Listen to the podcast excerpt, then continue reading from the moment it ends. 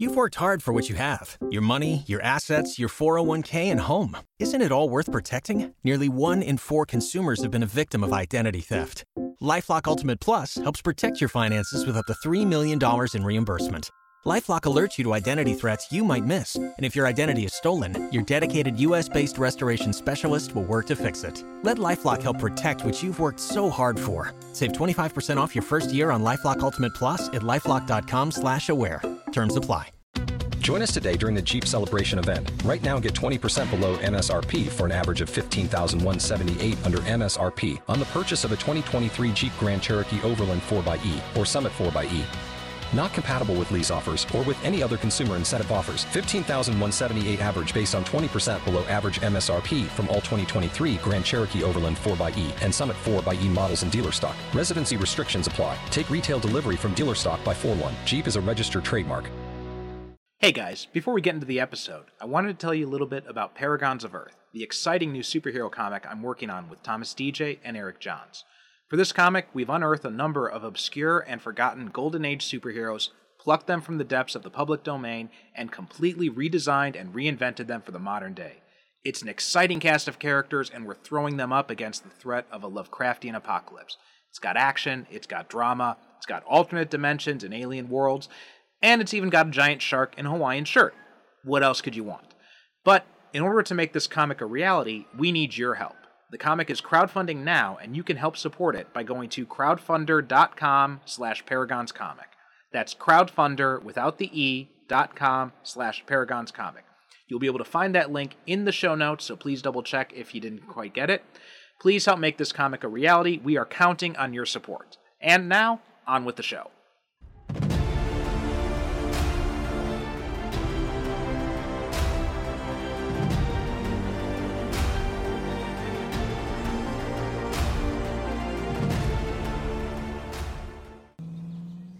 Yes, things are going quite well, quite well, my God, no complaints. But, you know, it, it is uh, not the same, not the same at all. Weren't you just in the news, some show in Prague? Prague? Milan, darling, Milan. Supermodels. Ha! Nothing super about them, spoiled, stupid little stick figures with poofy lips who think only about themselves. I used to design for gods. Hmm, but perhaps you'll come with a challenge, eh? I was surprised to get your call. E, I just need a pass job. Hmm, this is mega mesh, outmoded, but very sturdy, and you've torn right through it. What have you been doing, Robert? Moonlighting hero work? Uh, must have happened a long time ago. I see. This is a hobo suit, darling. Oh, you can't be seen in this. I won't allow it. Fifteen years ago, maybe, but now... Oh, what do you mean? You designed it. I never look back, darling. It distracts from the now. You need a new suit. That much is certain. A new suit? Oh, where the heck am I going to get a new you suit? You can't! It's impossible! I'm far too busy, so ask me now before I again become sane. Wait, you want to make me a suit? No, you push too hard, darling. But I accept. It will be bold. Dramatic. Yeah. Heroic. Yeah, something classic. Like, uh, D- Dyna Guy. Oh, he had a great look. Oh, the cape and the boots. No capes. Isn't that my decision? Do you remember Thunderhead? Tall, storm powers. Nice man, good with kids. Listen. November fifteenth of fifty-eight. All was well, another day saved, when his cape snagged on a missile pin. Thunderhead was not the brightest ball player. Stratogale, April twenty-third, fifty-seven. Cape caught in a jet turbine. You can't generalize about this. Meta Man, Express Elevator, Dyna Guy, snag on takeoff, splashdown, sucked into a vortex. No kicks! Now, go on. Your new suit will be finished before your next assignment. Welcome to the Superhero Cinephiles podcast. I'm your host, Perry Constantine, and welcoming back uh, returning guest, although it's uh, it's been a while since last time we had him on, and that is John Bruning. John, how are you doing today? I'm good, Perry. Thanks for having me on again. I appreciate it. Looking well, forward thanks to for coming. Yeah, thanks for coming back on. Uh, I was glad to get your email. And uh, but before we go too far into the movie or any other stuff, why don't you remind people a little bit about yourself? Yeah, uh, sure. Okay. The name is John Bruning. Uh, I am a, a lot of things. Uh, I am I am primarily a writer of uh, fiction. Um, I am one half of a small press called uh, Flinch Books. Uh, the other half is Jim Beard, also in the Ohio area, and we publish uh, long fiction and short story anthologies in the spirit of the old pulp fiction of the nineteen thirties and nineteen forties. Uh, we've been we've been doing that for about eight years now. Um, I also have uh, various stories, short stories published in uh, other anthologies from other publishers. So I try to just get my stuff out there as much as I can in as many places as I can. Um, that's sort of uh, that's that's my plan right now, such as it is. Very cool. And uh, again, just to remind people about uh, a little bit about yourself, how did you get interested in uh, superheroes, superhero movies, anything like that? Boy, uh, that goes back uh, almost as far as I do. I can't remember a time. I, th I think I, I think it started with um, the animated cartoons on Saturday mornings in the late sixties. Um, I, my memory of that goes as far back as about nineteen sixty-eight. Uh, that was sort of my gateway drug to comics when I started actually reading. Uh, I was reading comics pretty much from uh, from first grade onward. I have since drifted away somewhat to mainstream comics, or from mainstream comics, uh, and more into just uh, prose fiction. But uh, um, I fell in love with the whole superhero concept when I was probably four, five, six years old, and I don't think I've ever quite shaken it in the fifty-five plus years since. So yeah, I uh, um, I've been I've been an avid follower of the whole uh, M C U in the last uh, what ten, twelve, fifteen years. Um, uh, yeah, it just uh, it's sort of somewhere along the line it got in my blood, and I'm I'm approaching senior citizen status, and uh, it's it's still it's still very much uh, part of uh, my my D N A. Yeah. Well, that, that's uh, that's good to hear. Like when I was a kid, everybody always would tell me, it's like, oh, there's going to become a day when you're not interested in all this superhero crap. And, you know, I just celebrated my fortieth birthday, and that doesn't seem to be waning at all yet. Yeah. Well, yeah, I'm coming up on sixty in just a few weeks. And uh, and yeah, I just uh, it if it hasn't gone away yet, it's not going to. Yeah. Yeah. Yeah. uh, and um, another thing I, I ask guests is, what are they interested in lately? What kind of things are kind of grabbing your interest? It could be, it doesn't have to be superhero related, but it can be movies, books, at T V, whatever. Um, you know, having said what I just said about the M C U, it, it seems to be stalling somewhat based on what I see and what I've read in the recent media. Uh, I think I'm, gravita I'm gravitating more these days towards uh, noir fiction, um, specifically uh, modern day writers like, say, uh, Max Allan Collins. Um, uh, uh, I'm, I'm a big fan of uh, a lot of my favorite authors are deceased. Big fan of uh, Robert Parker, Ed McBain, um, uh, Mickey Spillane to a lesser degree. But uh, it seems like lately I'm, gener I'm, I'm, I'm gravitating more towards noir fiction, uh, current, modern day, as well as some of the classic stuff. Certainly uh, Raymond Chandler, Dashiell Hammett, uh, pretty much across the board. So it's more um, when you say noir fiction, more stuff in like in, in the prose novel space as opposed to like T V right, shows. Right, exactly. Okay. Yeah, right. Yeah. Although, um, you know, certainly, uh, let's see, I, I, I don't do much T V really. Um, mm-hmm. We we have a couple streaming services coming into the house, but I don't spend a lot of time in front of the small screen. Um, uh, I'm tr I'm trying to. It's it's funny. I, I I'm trying more and more these days to put the phone down and just pick up uh, a book and just stay focused mm-hmm. on reading reading prose fiction. Yeah. Yeah. Yeah. I, I've got such a big T B R pile, both, uh, both prose books and, and oh, comics. Um, oh, but it's just yeah, with, yeah. with two toddlers, it, it's so hard to, to find the time. And usually by the time they go down to sleep at night, it's, uh, I'm just too tired to do anything other than yeah. watch T V or something. You're, you're going down twenty minutes later. Yeah, I know. Exactly. Yeah. Sure. Yeah. Sure. Yeah. Yeah. And no, my, exactly. my T B R book, my T B R pile is just, it's, it's, it's beyond hope. I mean, it's, it's, it's bottomless at this point. I think it's, I'm, the, the, the, I mean, which pile are we talking about? The one immediately next to the bed, or the one in my office, or the one in the other corner of the office, or the other in the, you know, it just, it's, it's, it's probably well, well past a hundred at this point. So yeah, yeah it's, yeah. I, I don't have enough years left in my life to actually read all the books I want to read. So yeah, I know. I just, I, I just resigned myself to that fact. Yes. In fact, just the other day, I, I finally put them both down to sleep. My son's actually pretty good. He usually goes down about eight o'clock, and he usually just goes to sleep right away now. But my daughter, mm-hmm. she'll, she's more of a night owl, so she'll stay up as late as she can. And oh, wow. usually by the time she goes to sleep, and the other day I'm like, okay, she's asleep now. Now I can break out my Kindle. I can read some comics. And I was just too exhausted. I fell asleep in like ten minutes. Oh yeah. Yeah. And I, I have bad news for you. I'm not sure that goes away once they grow, once they've grown up, because like you sort of train your body to start, like, you know, falling asleep ten minutes after they do. And, and mm-hmm. next thing you know, you're like, you know, you're, you're middle-aged and you're going to bed at nine thirty. So yeah, it's, there's so just a, just a warning for you right now. Yeah, yeah. Yeah. I just need to, I need to find a way to engineer more hours in the day. Good luck with that. I've been working yeah. on that for the last thirty years. It's just not, just not working for me. So yeah. Uh, but yeah, on that note, like I haven't, there's not really much I've been able to keep up with myself. I mean, I saw, um, I'm almost up to date on Loki. There's still, I think the fifth episode is the one that uh, mm-hmm. just came out that I haven't seen that yet. Um, and so people who are listening to the show week to week, they know that I mentioned the same thing, like the last mm-hmm. episode or the episode before that.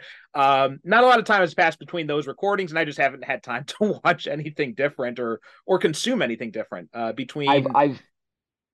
I'm sorry, go ahead. I was just to say between, you know, between the kids and, and work and, um, and this comic book project I'm working on, uh, it's just, it, it's hard to find time to do anything else. Oh, I know. It just, and I, I've, I've got, I think I told you before we started recording, I've got, my, my kids are older. They're off in college. Um, now my wife and I are starting to figure out how do we sort of like live together in this house by ourselves, that whole mm-hmm. empty nest thing. Um, we do certainly have more time for our interests now, but, uh, Um, the question is now, do we have the energy? So, uh, yeah, um, yeah, I, I, I watched the first season of Loki. I have yet to dial into the second. Um, I, I'm hearing good things, but I, I have not yet dialed in. So I'm, I'm, I'm curious to, to dig into that soon.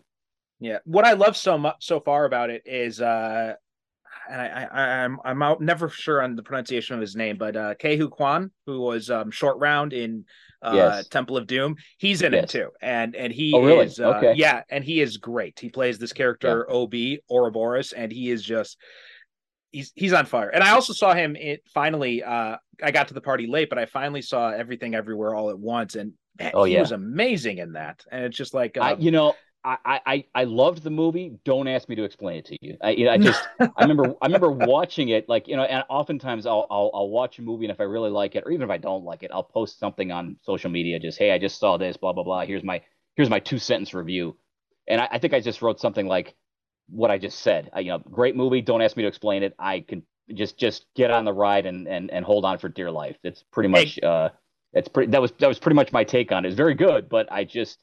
You know, it's yeah, multidimensional and uh, just just like th- there's there's an overriding message, but you really have to get all the way to the end to really grasp mm-hmm. it, I think. Yeah, yeah, definitely. Uh, well, we'll be talking about that actually later on in a few episodes. So for, for anybody who Great. wants to hear more in depth about that, we'll, we'll be talking about that.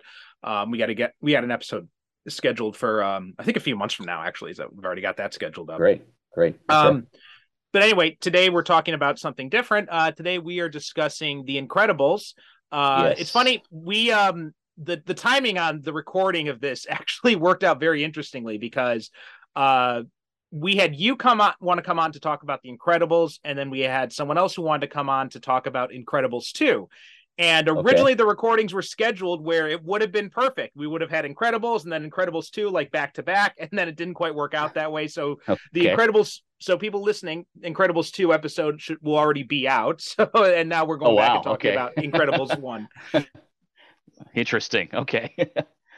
um, but anyway, what was uh, your history with this movie? You know, two thousand four animated film from uh, Brad Bird. two thousand four. Uh, I, I was not familiar with Brad Bird, although he had done a fair amount of stuff prior to this. Um, I, I was familiar with the whole Pixar experience because at, at the time my kids were very little. Um, so I was kind of, you know, I was kind of dialed into the whole Toy Story thing and everything. Um, I had seen, I had seen Iron Giant a few years prior. He did Iron Giant, I think, in, I wrote this down. Um, he directed Iron, the Iron ninety-nine. Okay. And, um, And I, I was very impressed with that movie. It didn't do very well at the box office, but the critics loved it, and I loved it too. Um, so that was my probably my first experience with Brad Bird.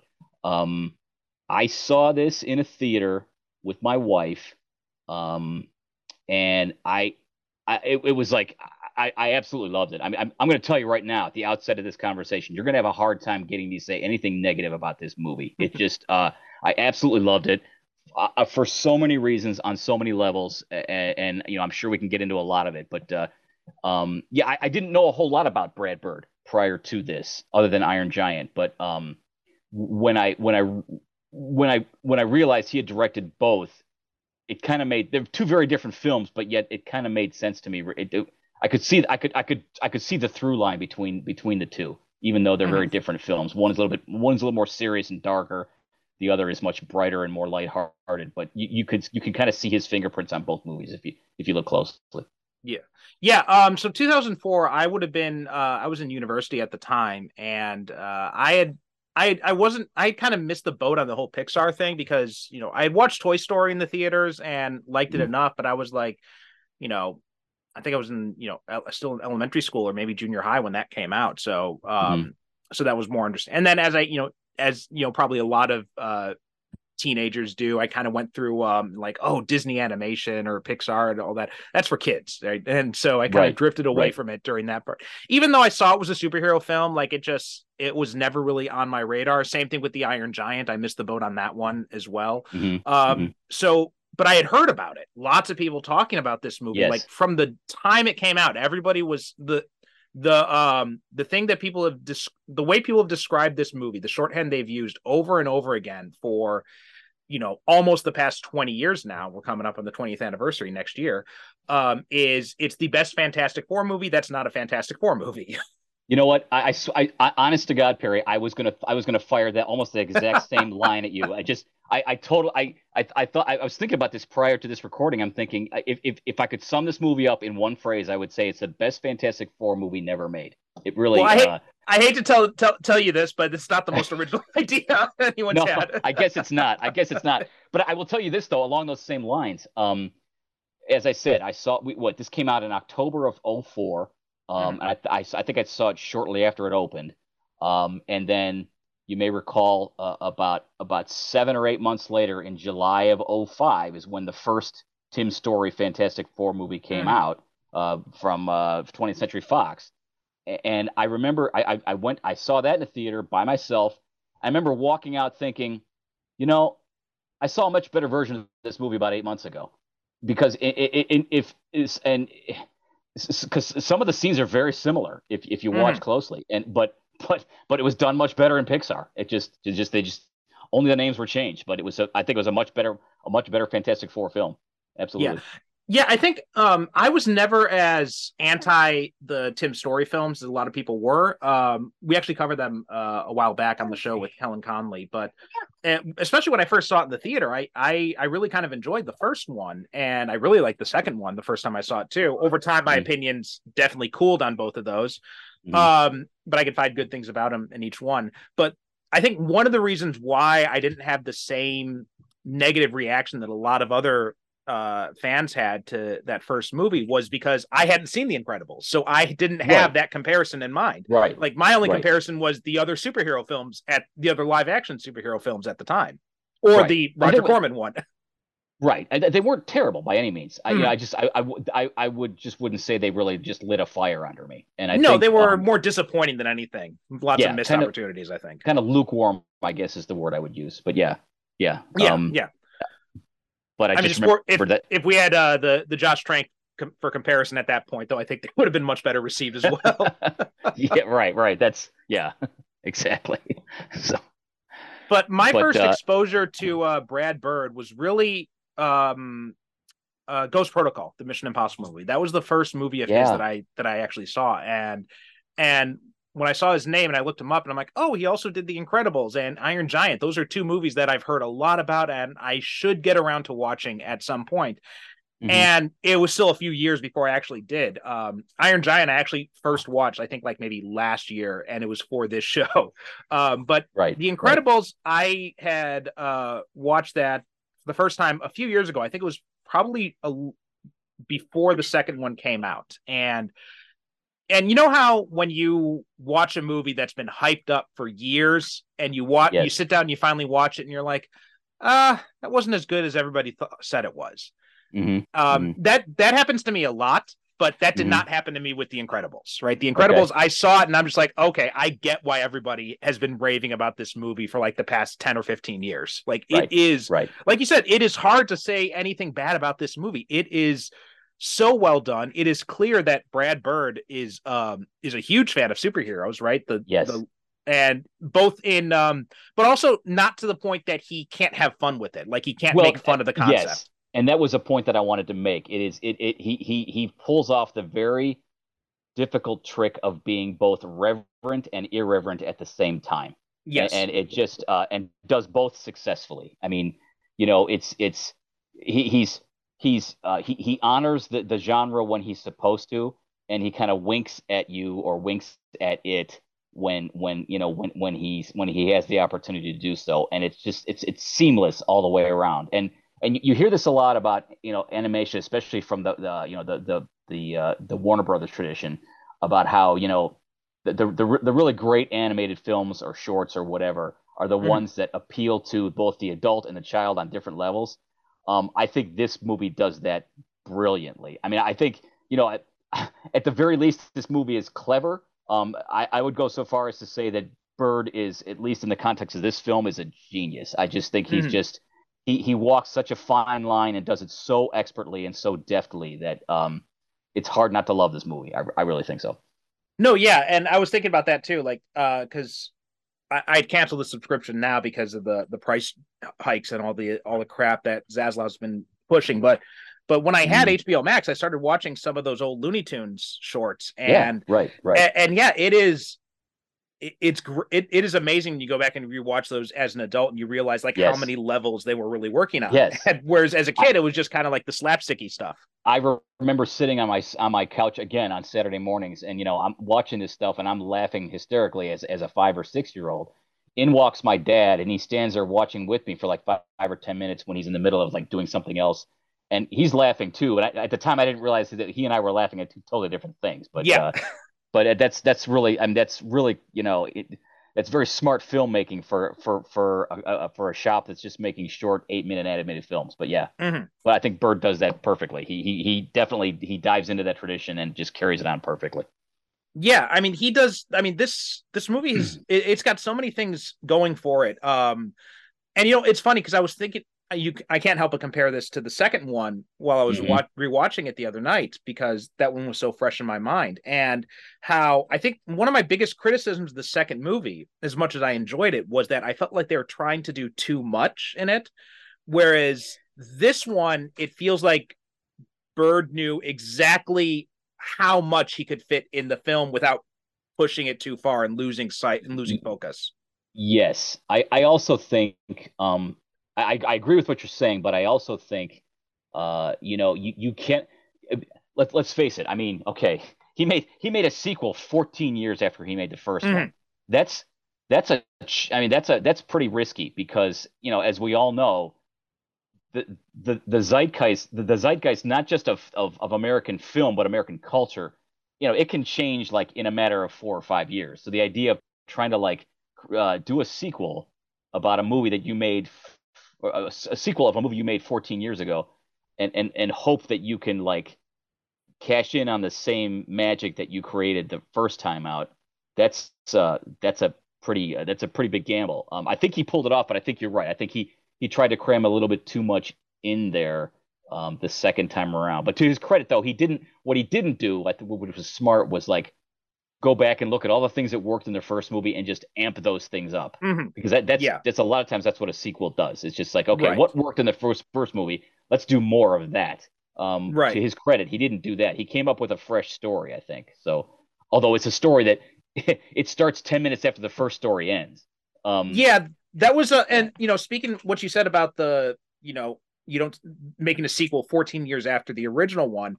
Usually when that's done, they show that passage of time, right? And it's like, let's yes. pick up with these characters, you know, fourteen, twenty years later and see what they, yes. where they are now, as opposed to him. He said that, no, I wanted to pick up right after the first one. So yes, th- literally a, right after the first one. Yeah. Like yeah. It's a little minutes. bit, it's a little bit, even just from a, you know, from an artistic standpoint, it's, it's kind of hard to go back into that mindset you had mm-hmm. fourteen years ago. Right. So it's, uh, so it's, it's a different feel that way. Um, right. And, And I think, like, sorry.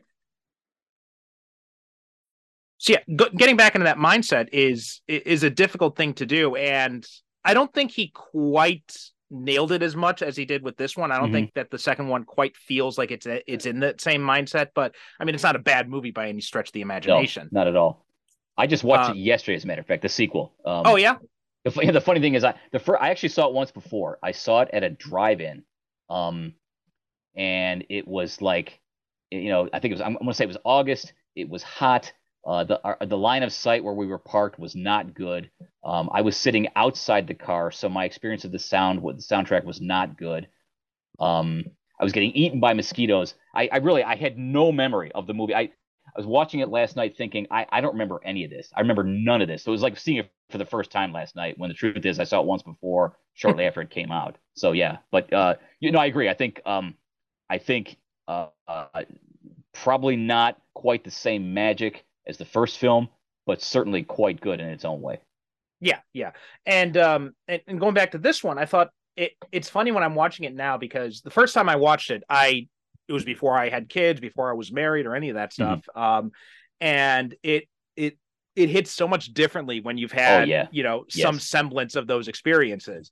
Um, yes. Even just like, you know, him and his job, right? The whole midlife crisis thing that he's he's obviously struggling with is it, it right. rings so true. Um, whereas, oh, yeah. you know, if you watch this movie when you were a kid, right, that would have just been, you know, a funny scene. But here now right. you can start see you can under like we were saying about the Looney Tunes stuff, you can start understanding it on that deeper level as well. Right, right. Yeah, to to a to a to an eight year old, it just looks like a grumpy dad.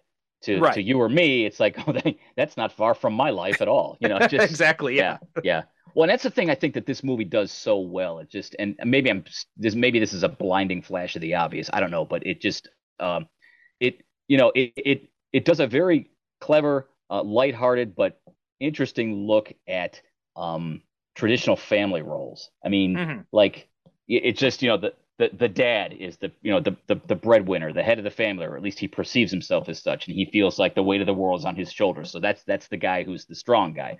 You know, the the matriarch is trying to you know is trying to do a million things: be a good wife, be a good mom, be a good homemaker. Um, maybe she has a career, so she's stretched in a million different directions. And mm-hmm. you know, and then you've got the adolescent daughter feels marginalized or invisible. So of course she's mm-hmm. the, you know, the, and then you've got the, what I'm going to say Dash is like eight or ten years old, and he's just a bundle of energy with very little impulse control. So, right. so that it would make sense that he'd be the, you know, the super fast kid who can move at, at, at the speed of light practically. Mm-hmm. So it just, it's, um, you know, again, maybe that's obvious, but to, w- watching that sort of that layer of the story unfold was, was interesting. It's just like, you know, the, these people are very much, you know, their, their personalities are very much manifest in their powers.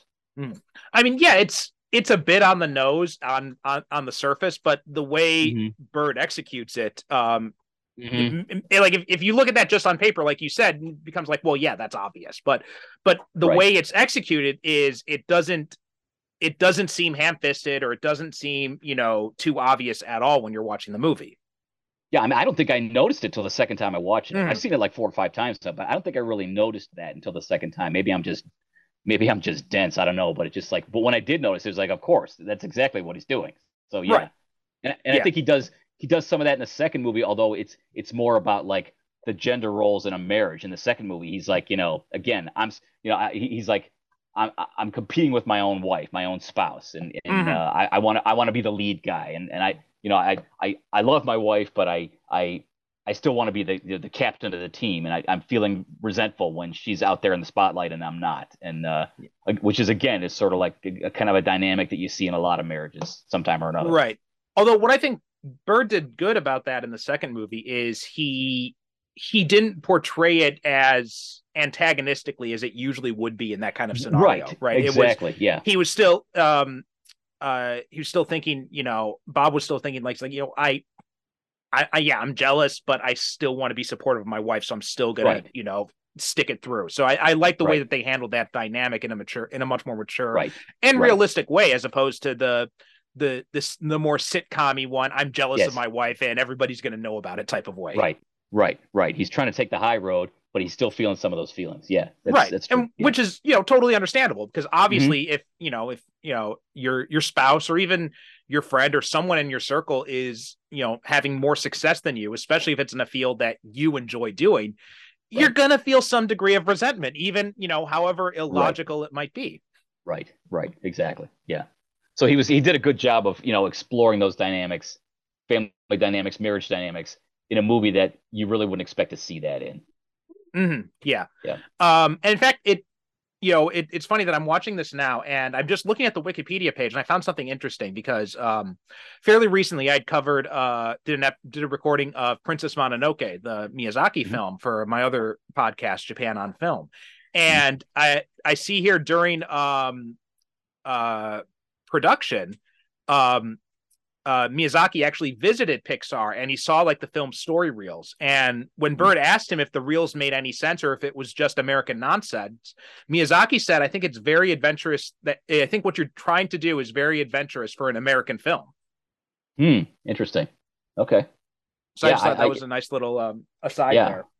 It's, it's, there's a lot going on in The Incredibles that you wouldn't expect to see from an animated superhero film. There's a lot, right.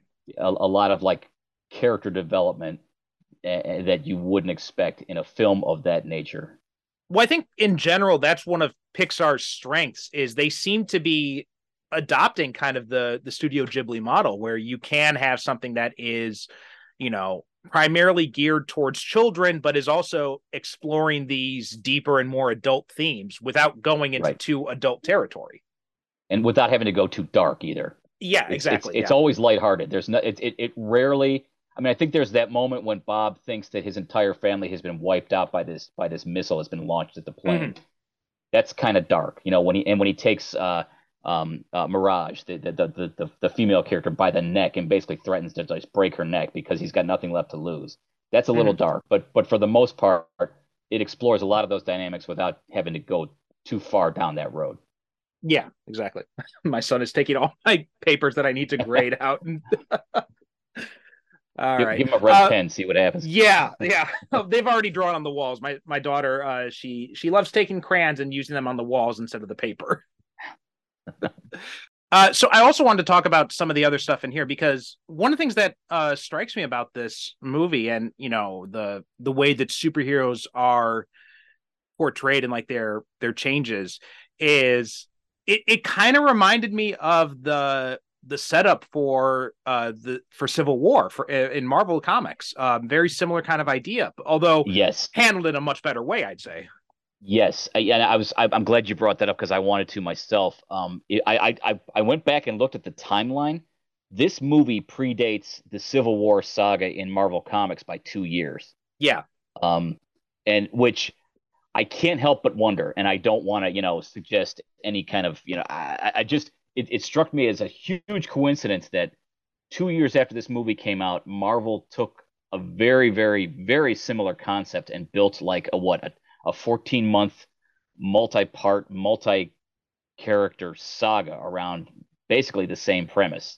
Mm-hmm. And um, you know, I'm not I'm not suggesting anything was stolen, but I just wonder if you know if if somebody saw something and said, hey, that's kind of a cool idea. Maybe we can riff on that a little bit. I don't know, because it just seems like it's very close in time. I, I, what's your take on that?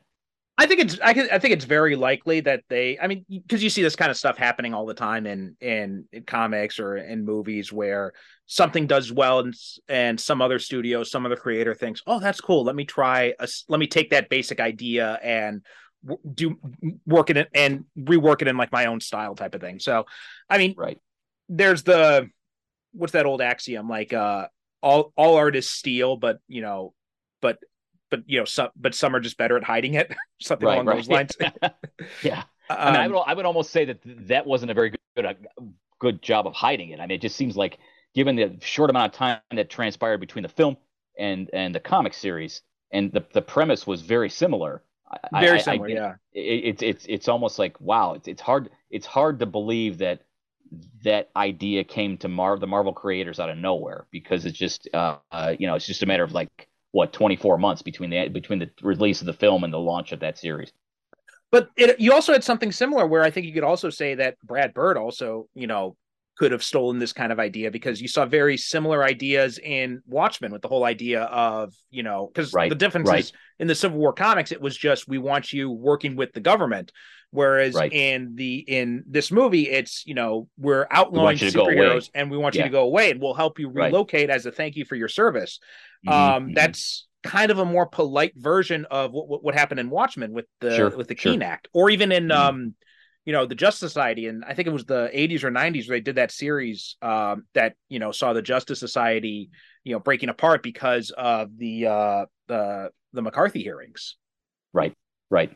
It's it's an interesting. I mean, and it wasn't the last time we heard that kind of concept either. Just the idea mm. of like, you know, a government entity interceding with the whole superhero initiative. At, at what right. point does at what point is it determined that they are more doing more harm? Okay. Uh, so yeah, uh, we had a we had a bit of a technical difficulty there, but um, you just finished saying that um, when you figure out the humans, are, the heroes are doing more harm than good, and yeah, that's right. an idea that that's played with here. Um, and let's talk about some of the the ways that it kind of pokes fun or you know criticizes some of the uh, the traditional tropes of superhero comics. I mean, right from the the main villain, right? This whole idea of a you know young, overeager.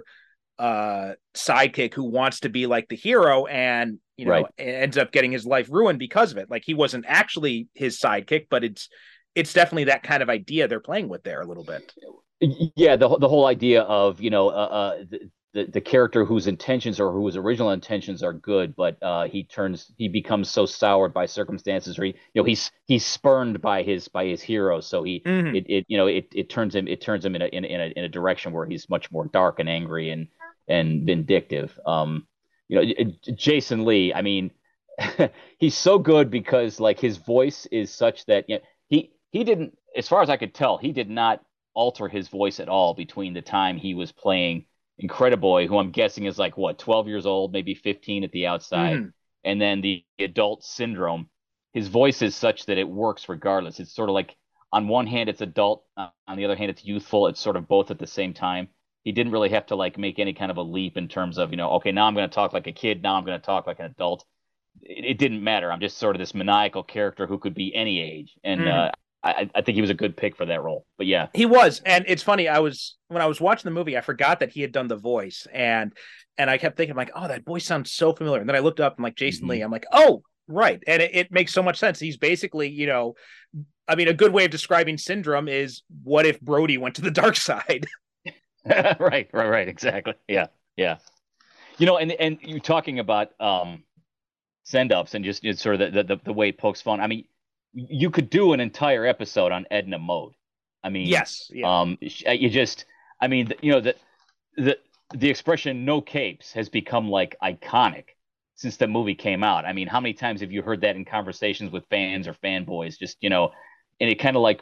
It pokes fun at like when you really step back and look at the whole idea of a cape as part of a superhero, a fighting costume, mm-hmm. it makes absolutely no sense. It is like, right. it's more of a hindrance than than an enhancement. And, uh, and she just, you know, and, and it's Bird doing the voice. It's just so good. I mean, it just, yes. um, it, it just, um, she, she's such a great character. And like, it, it, it, I think what, what, what surprised me was, I mean, I don't know if you're old enough to remember Edith Head.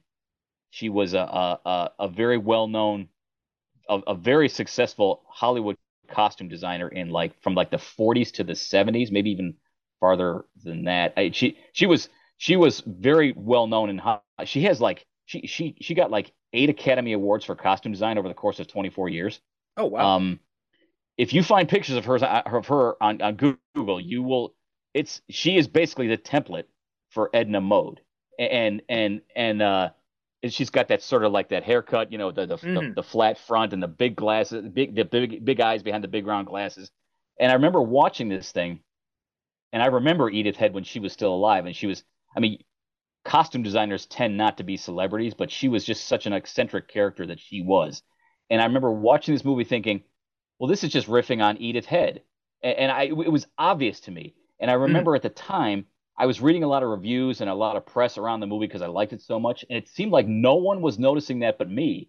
But it, it, since then, it's become obvious. But like I kept waiting to read about, oh, yeah, this this Edna character, she's obviously patterned after Edith Head. Um, but no one seemed to be getting it at the time. But now it just it's like it's like in retrospect, a lot of a lot of what's written about this movie clearly makes that connection. But uh, yeah, such a great character. I mean, she's become just as iconic as as the movie itself, I think. I think so, too. I think she's probably, you know, arguably the most iconic uh, character in the movie. I mean, that that scene when they're the the no cape scene is one of my favorite scenes in this in this film. Um, and and yeah, to your point, I, I just looked this up, and uh, Bird had actually described her as like a a, a mix of Edith Head and um, and Q from the James Bond films. Okay. Um, okay. And yeah, he does that. The, the the voice he gives her is, and I guess this is probably a case where maybe he had tried a bunch of different people to to see who who could, I, and just no one could have gotten the voice that he wanted the right way. So I think that's why he just did it himself. I mean, that's just my speculation that, on it. I read that he actually uh, he he tried uh, he tried uh, Lily Tomlin, and she she she I guess she she tested for it, and she said, you know what, Brad does it better than anybody. It should be Brad, and she's like she respectfully declined the offer, and she just. She said, "You should do this because you know the, when you when you sit in the in the writer's room and you do this voice, it just cracks everyone up. You should be mm-hmm. the one doing this voice." And uh, so she backed out of the whole thing, and he wound up doing it. It just it's just so good. I mean, I I've never heard or seen Edith Head in an interview. I don't know if she has a European accent like that. I have no mm-hmm. idea. She she was, I think her father was was a German immigrant, and her mother her mother was from Missouri, but she, her parents were also like German and Austrian. I don't know if she had an accent or not, but just but just the way he lays it on so thick is just so good. It's just, mm-hmm. I mean, it, it, she steals every single scene she's in, and you could make the case that she actually steals the movie. She really yeah, does. I think you could, yeah. yeah. Mm-hmm. Um, you know, it's funny that you, I didn't know that about Lily Tomlin, but it's funny because in a kind of roundabout way, she eventually did get to play a version of uh, Edna because, you know, in Into the Spider-Verse, she plays the Aunt yes. May, who is kind of like yes. the, the, uh, Edna slash Alfred to that universe's Peter Parker. Yes. Right. Right. Right. Yeah. Yeah. She's uh yeah, she's a talented woman. You, you don't see much of her a whole lot anymore, but um, it, it, it you know, I, I just recently read that she had she had been considered for for Edna, and it made sense, but it also made sense that Bird wound up doing it because I think he yeah. knew exactly what he wanted from that character, and he he was the only one who could pull it off. Yeah, I think so too. I mean, it and it. It definitely worked out. I mean, uh, he he. That voice is probably that voice is probably the most iconic voice in this movie. Like, I think, oh, yeah. whenever you say The Incredibles, I think pe- the first thing people probably hear is Edna screaming, "No capes, no capes." Well, you know, it's funny because I, I read somewhere that like there have been a number of a number of like magazines and publications have like published lists of like, you know, the the most the most famous supporting characters in in in, in the history of animated film. She's mm-hmm. always in the top ten. She's always in the top ten. It, like I've of, of four or five different lists I've seen. She she's always she always ranks high. Yeah, yeah, and um, it's funny that the and the, the line about no capes. It it it it has a few different criticisms of uh superhero media baked into there. First, it's like you were saying, the whole idea of a cape in itself is pretty impractical. Like the only real purpose mm-hmm. of the cape in the comics is just because visually it it it's a very much more striking image on a page. It helps sure. convey movement. Sure. Um, right. Whereas uh, and the whole idea of no capes too also can be uh, leveled at a criticism of animation because, you know, one of the things that animators hate to do is to animate capes because it is so right. difficult to do. In fact, yeah. in um, you know, in Superman the Animated Series and like all Superman movies since then, he doesn't have the S shield on the cape. And the reason why is it's because it's too difficult to animate yes. that S shield on a moving cape. Yes. Yeah. I never thought of that, but yeah, I'm, I'm trying to remember. I, I was watching animated Superman cartoons in the late sixties voiced by Bud Collier. And I think, mm-hmm. I think you're right. I think there was no yellow shield on the back of the cape. Now that you mention it, I'm not sure about the reason. older ones, but I definitely know on, uh, on Superman, the Animated Series, there wasn't one. And, and then I remember when Superman Returns was in production, they said that they weren't using the shield on the back of the cape, and that's the reason why. And so, um, you mean the, that, the live action Superman Returns? Yes, yeah, yeah, yeah. Okay, because the yeah. a lot of the cape scenes were done with C G I. And I know it wasn't. Uh, there was no there was no insignia on uh, Man of Steel either. No, no, same, yeah. and also same reason. Yeah, so that's why they don't do it because it's just it's just too difficult to animate, and they just don't want right. to deal with the hassle. Um, right, right. Which makes sense, but it's also so that, and if you know that um, that knowledge of that animation, it, that no capes line also has a has yeah. another layer of uh, meta meaning to it. It's like so, somebody somebody in, in you know in, in a production room might have said that, that those very same words. Like, no, we're not doing any capes on these characters. Yeah, no, exactly. No capes. Yeah, yeah. Uh, although still, they do keep the other very impractical superhero trope in the costumes, which is the underwear over the pants.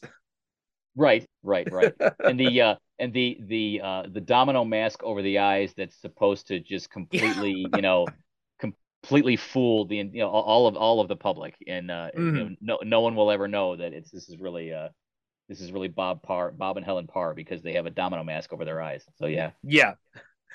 Um, uh, what do you think of um uh, Samuel L. Jackson as Frozone in this?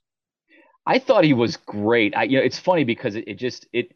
W- when I first saw the movie many years ago, I thought, you know, it it, it it was becoming pretty apparent by then that this was an actor who really, in some way or another, wanted to be around superhero, produ- superhero storytelling. I mean, he mm-hmm. he had done he had done what was it, Unbreakable, uh, the, yeah. the Shyamalan movie.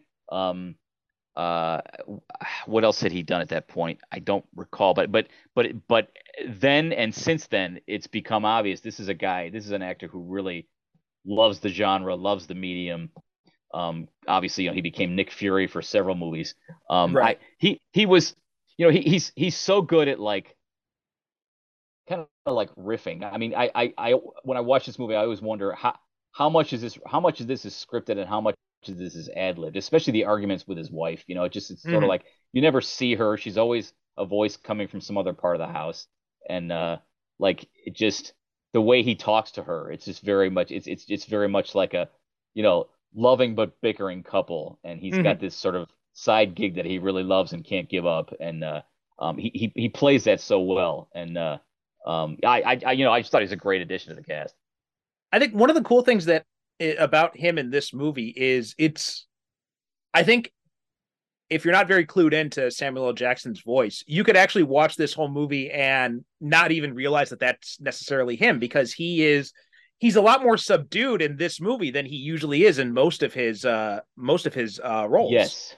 Yes. And what and the thing that you don't well you, you don't see it as much here. A, a lot of times, especially in Pixar, uh, but in animation in general, a lot of times the animators will make an effort to, to, to, for the character to somewhat resemble the voice actor. Mm-hmm. Maybe not completely, but somewhat.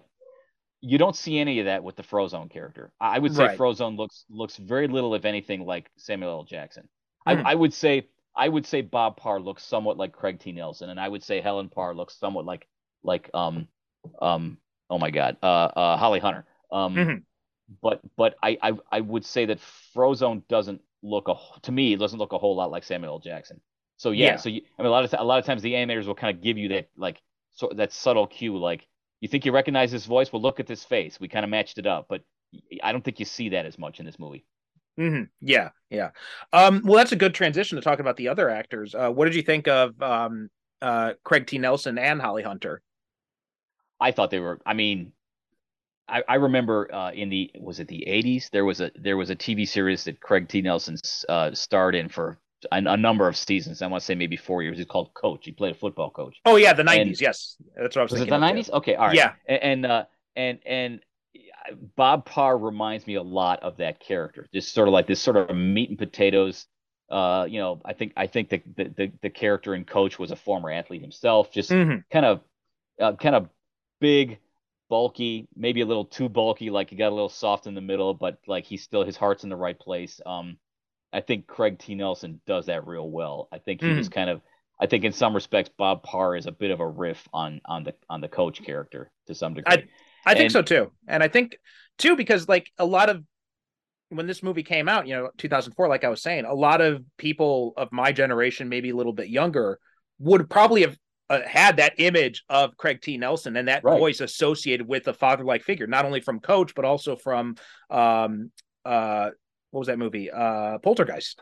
Poltergeist. Yeah. Right. Right. Yeah. He definitely, he, he definitely uh, has the dad persona. Yeah. He's, uh, you know, I mean, he's probably like, he's probably, he's probably pretty close to eighty by now, but you know, back then it just, he was the, he was that in that sweet spot of like, middle age, not too deep into middle age. He would, you, you, he would have like, you know, a couple of kids, maybe a couple of teenage kids, um, very much down to earth dad kind of guy. So it would make sense to put him in a role like this. Yeah. And, yeah. you know, he's got that, you know, that gruff kind of personality, but not yes. too, he's able to do comedy and he's able to do gruff, but he's, Um, but he doesn't like lean too far in either direction, right? Like, you know, for right. example, if you had like a like a Tim Allen who is much more slapsticky, um, yes. or um, oh, what's the what's the other guy? I'm blanking on his name, but he was in uh, that that seventies show. Oh, I know who you're talking about. I can see his face. I I can't think of the actor's name, but I know who you're talking about. Yeah, Kurtwood Smith. That that's who I was thinking of. Okay. Um, yep. Whereas Kurtwood Smith has that has also has like, like that dad persona, but he's much more, you know, he's much more of a hard ass. And I don't think that kind mm-hmm. of I don't think either one of those types of personalities would really have worked for for Bob. You need someone who's able to kind of like toe that line between the two. I mean, Bob is somewhat self-absorbed, but not as much as those other two characters you're talking right, about. Yeah. And Bob yeah. knows how to step out of his own head for a minute and kind of check in and like, where's, you know, what's my wife dealing with right now? What are my kids dealing with right now? And uh, at the end of the day, it's it's it's it's about my wife and kids more than it's about me. I think I think mm-hmm. Craig T. Nelson does uh, does a better job of that than those other two actors you're talking about. Yeah, absolutely. Yeah, uh, yeah. and uh, and Holly Hunter too. Like she, um, I, you know, I, I love her in this movie, but she also really impressed me in the in the second one too, where we saw her and when we saw their roles basically reversed. Um, yes. Yeah. But you know, she's got this. Um, In some ways, she's you know she's a more effective hero than um, than Mister Incredible is. I think is kind of what the movie seems to be hinting at. Well, is she? And and again, going back to the whole traditional family roles thing. I mean, she, you know, she's like like many wives, my certainly my own included. She's the one who has to be thinking a couple steps ahead because mm-hmm. you know I'm I'm I'm right there in the moment. You know, I'm trying to figure out what to do right now, and she, but she's already like you know. She's already thinking about what what do we have to do? What, what's the next step, or what's what what what do we have to be thinking about two two or three steps from now? And it, she does a really good job of that. Like she, you know, he's he's the brawn, but mm-hmm. she and that, not to not to say that he's dumb, but she's like she's like the quicker. Sometimes she, she's the quicker thinker than he is. Mm-hmm. Yeah. Um. And you know what's funny? I was because re- I saw this. You know, I I, I rewatched Incredibles. I watched Incredibles two. About a week or two ago for that episode. And then I rewatched this one. Um, and I hadn't seen this movie in a number of years, but when we get to um, the Rick Decker, the uh, Rick Dicker, the government agent, mm-hmm. yeah. um, I now, because I saw Incredibles two so recently, I immediately associated uh, that guy with, with that voice instead of Bud Lackey um, or Bud right. Lucky. I mean, uh, because in the, right. In the new, because Bud Lucky had died by that point, so they'd had him replaced with um, uh, the guy from um, oh, I can't remember his name, but he was in uh, you know, the Jonathan Banks. He did it in the second film. Okay, okay, and you know from uh, Breaking Bad. So I had associated that character now with Jonathan Banks's very distinctive voice. So it was kind mm-hmm. of jarring to see it to hear a different voice coming out of him in this movie.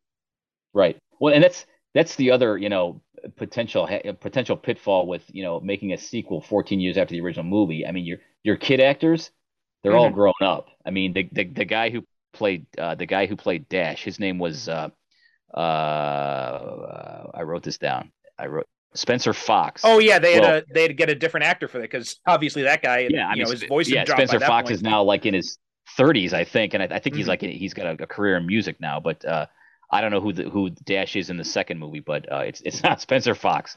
Right. Um, Sarah Vowell is in both. She's Violet Parr in both movies. Yes. Yeah. Um, I think I think she does stand up comedy. I think I'm not. Yeah, sure. she does. I- I've seen her. I've seen okay. her on like uh, appear on The Daily Show, and uh, no, not only that, but she's also like um, she's like a social commentator. I've she's like done a lot of essays and like books and that kind of stuff. Okay. Um, uh, is that yes? Like, is that is that is that sort of like you know squeaky voice? Is that like her the real deal with her? I mean, I, I'm not, not familiar with her outside of these movies. I be, yeah, I, from what I what I remember, yeah, it's uh, very, very, very similar. Yeah. Okay. I think I think she might go like a little bit uh, different, like it's slightly different from her main voice, yeah. but that is basically uh, what her voice is like. And I don't I don't know how old she is, but she does the the adolescent, you know, the teenage girl. Very well, just in terms not mm. did like the not just the quality of the voice, but just sort of the whole, you know, shy, withdrawn, um, awkward.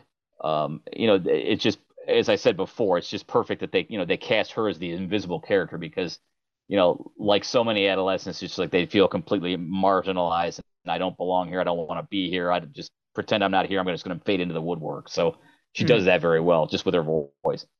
Yeah. Um, so yeah, she's also done a lot of, she's, she was also a editor on uh, This American Life um, for uh, okay. over ten years too. So she, yeah, she, wow. she mostly, okay. I think most of her career is in stuff that is not at all related to acting. So it, mm-hmm. it was kind of surprising when I saw her name in the credits and I'm just like, wait a minute, don't, that's not what I associate that name with. Yeah. Yeah. I'm, I'd be curious to know how Bird hooked her up with that role, because as you say, it's it's not it's not her typical wheelhouse. Interesting. Yeah, yeah. Um, what are some other things that uh, really kind of stood out to you uh, on rewatch? Uh, you know, the the the music score I think is brilliant. Um, uh, what's is it is Mike Michael G, Michael Giacchino? I wrote this down. Mm. Um, who uh, has done his? I mean, it's it's interesting because he like you know while this is a superhero movie, it's definitely like. He brings an element of like Cold War James Bond to the to the whole experience, just with the I was with thinking the, with the, the same soundtrack, thing, yeah. And it's it, it's so good. I mean, it just it's like it's it's it's like you're halfway through and you realize not only is this a superhero movie, this is like a spy movie too. It yeah. just sounds like one between between the, the between the music score and the gadgets and the in the hardware and the planes. It's it's just as much James Bond as it is Fantastic Four, and, well, and I mean, it makes that- sense. It makes yeah, sense. Yeah, Syndrome's because, whole island base, right? That, that's straight right. out of like Doctor No or On Her Majesty's right. Secret Service, right? It's very evocative of both those two movies. And if you think about when Fantastic Four premiered, nineteen sixty-one, that was the mm-hmm. that was the sweet spot for all that stuff. So yeah, um, it just you know it's it's not only a fun movie to watch, it's a fun movie to listen to, and I'm not just talking about the dialogue either. I mean, um, just the soundtrack alone is just is just it's just so. I, the only word I can think of is cool, smooth, you know, mm-hmm. just very, very uh, Cold War espionage. Yeah, I, I was thinking about that, too, when you when you mentioned that. And, and uh, I had almost forgotten to mention that about the about the soundtrack and how much it felt like I was watching a James Bond movie, um, especially in the in the sequence when Holly and the kids go to the island or Holly, uh, uh, yeah. Helen, go to Helen. Uh, yeah, and, yeah. Got got it mixed up with the, the actress's name. Um, yeah. But, yeah, it, it, it has that very evocative feel to it. And it's. You know, and just like the whole design of it, right? It's like this very like retro yes. futuristic yes. Uh, right. design exactly. of the movie. Right, right. Again, the whole Cold War, like this is what the future looked like fifty years ago or sixty years right. ago. Yeah. Exactly. Yeah, yeah. yeah. So yeah. I thought it was a it was a really cool choice. It reminded me kind of how, um, you know, the Batman the Animated Series or, or Superman the Animated yes. Series, how they had incorporated those kind of like retro, almost like, you know, in Batman, it was kind of like this almost like nineteen thirties kind of yes. style aesthetic, whereas yes. Superman, it was more of like the Art Deco type of thing into it. And they yes. try to incorporate those styles into the city alongside mm-hmm. like modern technology and all that to create this kind of timeless setting. And right. this movie does something very similar. Or, you know, if if you're a video game fan at all, the, the Fallout series had that very kind of same idea where it's like this, um, you know, this nineteen fifties, nineteen sixties version Uh, of the future, just in an apocalyptic wasteland type of thing. Right. Well, and at the same time, a lot of this movie looks very pedestrian, like the mm. car that Bob drives. You know, he, yeah. of course, he's too big for the car, but it's like, I think it's like, it looks like something sort of like a station wagon, but not quite. It looks like, you know, it just, it looks like something out of like maybe nineteen, you know, a family of four would be, would be riding around town in nineteen seventy-two or nineteen seventy-five. Mm-hmm. It just, it looks just very generic. You know, and he's working for, you know, an insurance company. It just mm-hmm. um, it's it's it's sort of an interesting juxtaposition of like edgy and futuristic in a retro kind of way, if that makes sense. Mm-hmm. And yet at the same time, a lot of a, a lot of the aspects of this family's life is just very like just traditional and just very, you know, suburban. Yeah, I mean, I think that Bird does a good job of drawing those contrasts between the, you know, the more. Uh, the more exotic superhero trappings and like the more futuristic type of world with these very mundane activities and the, yeah. the, the banality of their everyday existence type of thing. Right. Um, right. I mean, the, you know, with him in the office there, like, you know, you see all these, all these, the stacks of paper around him, but I do mm-hmm. love that they show us something really interesting about his character, how he is trying to do good in some small way, even as he's working for this insurance company where he's, you know, he's trying to teach his clients like how to navigate the the bureaucracy so that they can actually, right. you know, get the help they need. Right, right. I think he even says that at some point. I think the character even says at some point, I'm like, I'm, I'm just, I'm still trying to do good. And mm. I, I, there, there's some kind of a line. It's very brief, I think, where he says something like, at least I'm doing some kind of good or something like that. But uh, yeah, um, yeah, but like, it, yeah, clearly the whole concept of like selling insurance, no matter how mundane it is, it's like, it's some, it's a tenuous connection to what he was doing back in the day. Yeah. Also, I love Wallace Shawn as his boss, right? Another, yeah, yes. you know, iconic uh, voice coming out of that character there. And it, just like that's a the... voice. Sorry, go, go ahead. ahead. I'm sorry. No, I was just I was gonna say, say just a... like the, yeah, the perfect casting for that type of role. It's funny because it's a voice I recognized immediately, but I, I could not I could not picture his face in his his, his face in real mm-hmm. life. But I, I think I've I've heard that voice probably for, you know, many many years. But uh, um, I don't know that I could even put a face on that voice. There's a documentary. Um, it, it was on Netflix. I'm not sure if it still is, but it's called like I Know That Voice, and it's like all yes. about like these iconic voices that you hear in movies all the time. Yes, right, right, right. And uh, and a lot of times in animation, they look nothing like what you expect. Yeah, yeah, yeah. Well, yeah. in fact, it was funny. I was looking at him, and he almost the the character's design kind of looks like William H. Macy. But yes, uh, I thought the same thing. Yes, I agree. That, I agree. So that's where my mind went first. I'm like, that looks like William H. Macy, but it does not sound like him. Right, right, right, right. Yeah. There, you know, there is, or I, I seem to recall last night. I said I was watching uh, the sequel, the, the the second one. And my wife said, is there is there are there plans for a third one? And I said, I don't know. And she looked it up, and apparently there are. Are you familiar with that? Um, there Bird has talked about it, but he I don't think he's exactly, you know, quite settled on it yet. Mm-hmm. Um, but I, I know he I think I I think we had mentioned this in the other episode. I can't remember exactly. Um, but yeah, there's he had He's hadn't ruled it out, but he had. I don't think he had found like his his way to get into it yet. Yeah, I just I, I worry that like you know anything, no matter how good it is, can be milked too too too long and it be kind of like become stale. And and I just I would hate to see that happen to this to this franchise. It just um it, it was like I said like I said before it was it was a gamble to to create do a sequel fourteen years after the first movie. Um, I don't know how much longer you can do that and still mm-hmm. be as fresh as you've been in the, in the first two. So, um, well, what had happened with the second one is that it, it, it had a truncated production schedule. So there was, um, uh, in, in twenty sixteen, uh, Pixar decided to swap the release dates of Toy Story four and Incredibles two. And mm. so because of that, you know, Incredibles two lost like a full year of production. And yeah. so Bird actually had a lot more plot lines that he wanted and ideas that he wanted to put in the second film, but he had to mm-hmm. cut them out, which also kind of makes me wonder if maybe that was for the best because that movie already felt, you know, overstuffed. So, yeah. Um, yeah. But he said that uh, that he could use those ideas for a third film. Um, mm-hmm.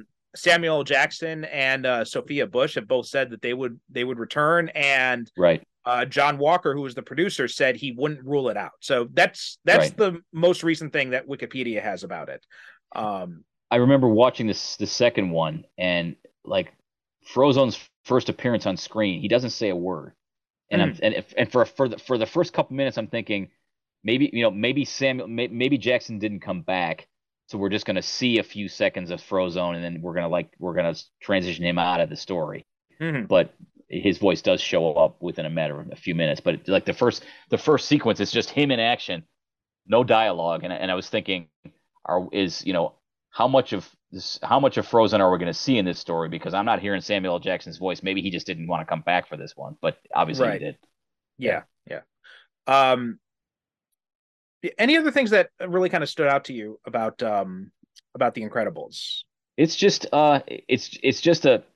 I, I, as I said before, I think I've seen it four or five times now, and it continues to be fresh. I just don't, I you know, I I, I don't watch it frequently, but when I do, it just it's always like there's always something new to catch, um, mm-hmm. which is just you know, usually after the fifth or sixth viewing of anything, you kind of know the story in and out. But um, there's a lot going on here, um, both on the surface and underneath, and there's plenty to be looking for every time you watch it. So. Uh, Um, I, I, it's funny because we showed it to our kids when they were real little and they loved it. and they still love it. And, you know, I, whether they're around or not, and they're not, they're both in college now, but I, mm-hmm. you know, I, I, I always enjoy just pulling it out and watching it. Just, uh, there's just so much to see. Yeah. I mean, I think this is, this is one of those movies that, especially if you watched it while you were a kid, like I could definitely see this sticking with you throughout your whole life. I mean, you know, for me, the I'm trying to think of any animated films that really kind of stick like that for me. I mean, live action, I could definitely think of ones like the, oh, yeah, original sure. Batman or the original Superman. Mm-hmm. Those ones, you know, or, you know, Star Wars, those ones stuck with me ever since I first saw them. Ghostbusters, another one. Um, right. In terms of, I guess, in animation, the one that's probably stuck with me the most is not even fully animated. It's Who Framed Roger Rabbit. Right. Um, right. But like a lot of the, a lot of the, the animated films I watched as a kid, um, they didn't stick with, oh wait, no, I take that back. Batman, uh, Mask of the Phantasm would be the one then. Okay. Okay. I mean, I, um, I, I, I, I mean, I certainly enjoy animated films, but I, I can't say, generally speaking, I can't say, with a couple exceptions, I, I can't say that they pack the same emotional punch as I get when I see actual actors in a live action film. But, but I would say that the exceptions to that would be the Iron Giant, and probably to some degree this movie as well. It just, there's um, there's enough like resonance, you know, in terms of character development that like I I, I watch these characters unfold, and by by midway through I'm I'm really rooting for all of them, and you mm-hmm. know, it just um, which is, you don't always get, at least I don't always get that with animation unless it's really this the story is really well done.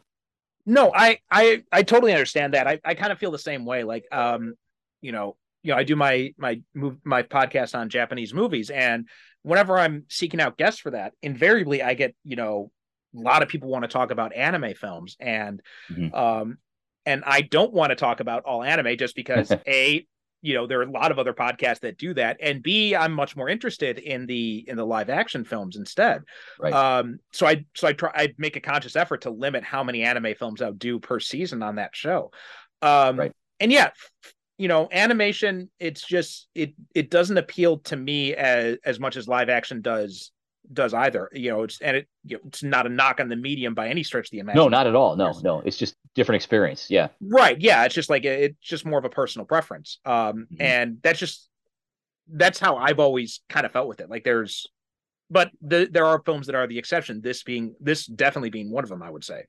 Mm-hmm. I mean, I I feel like. And again, we talked about, you know, watching it as a younger person and watching the movie mm. as an older person. I mean, you know, I, I you kind of feel Bob Parr's struggle when he realizes I can't I can't do that thing that I really used to love doing anymore. I, I have right. to I have to reconcile the fact that, you know, circumstances are such now that I can't do that anymore. Or, um, you know, watching Helen struggle with, I'm trying to be a good mom. I'm trying to be a good wife. And I, you know, it just it's just too much. And I'm I'm trying to build a life after the whole superhero thing is over. And right. um, those are the kinds of things you you you you start to connect to more as you get older and you watch a story like that. Absolutely, yeah. yeah. Um, well, that's a that's a pretty good note to end on, I think. So, uh, John, why don't you tell people where they can find your stuff? Oh gosh, um, let's see. Most of my stuff is on Amazon dot com. Um, uh, I have an author page with pretty much everything I've I've I have published. Um, you can find me there. Uh, there is a there is a website in the works as, as we speak. Um, and hopefully that will be up and running by the end of the year. Uh, that is the plan right now. It, it, it's in development right now. Actually, there's there's there's two websites. There's there's a Flinch website in the works, and there's also my own website, and they're sort of happening in parallel. Um, mm-hmm. Neither is going as fast as I would like, but um, I think the Flinch website will be up and running hopefully by the end of this year. So that will be sort of one place where you can find all the Flinch published, all the all the Flinch books. Um, We're up to thirteen titles now. We're working on fourteen and fifteen, which will be out in twenty twenty-four. So, uh, yeah. So uh, for the time being, you can find my stuff on Amazon. I have an author page. Just look me up there, um, and uh, and uh, you know, and there's and the, and the and the list is always growing. I'm always working on something mm. new. Okay. All right. So we'll have a link to that Amazon page in the show notes. So please make sure to check that out. As for us, superhero cinephiles dot com is the website. We are Super Cinema Pod on uh, Instagram and Blue Sky. Still technically on Twitter, but, you know, it, it's run by a fascist psychopath now. So I try not to spend much time there. Uh, pretty much just uh, it's just there for like updates for new episodes. Um, but otherwise, my, my most thoughts of, exactly. Yes. Yeah. Yeah. Um, Uh, but also, you know, I've got my comic book coming out soon, Paragons of Earth, which um, being co-written by myself and Thomas Deja.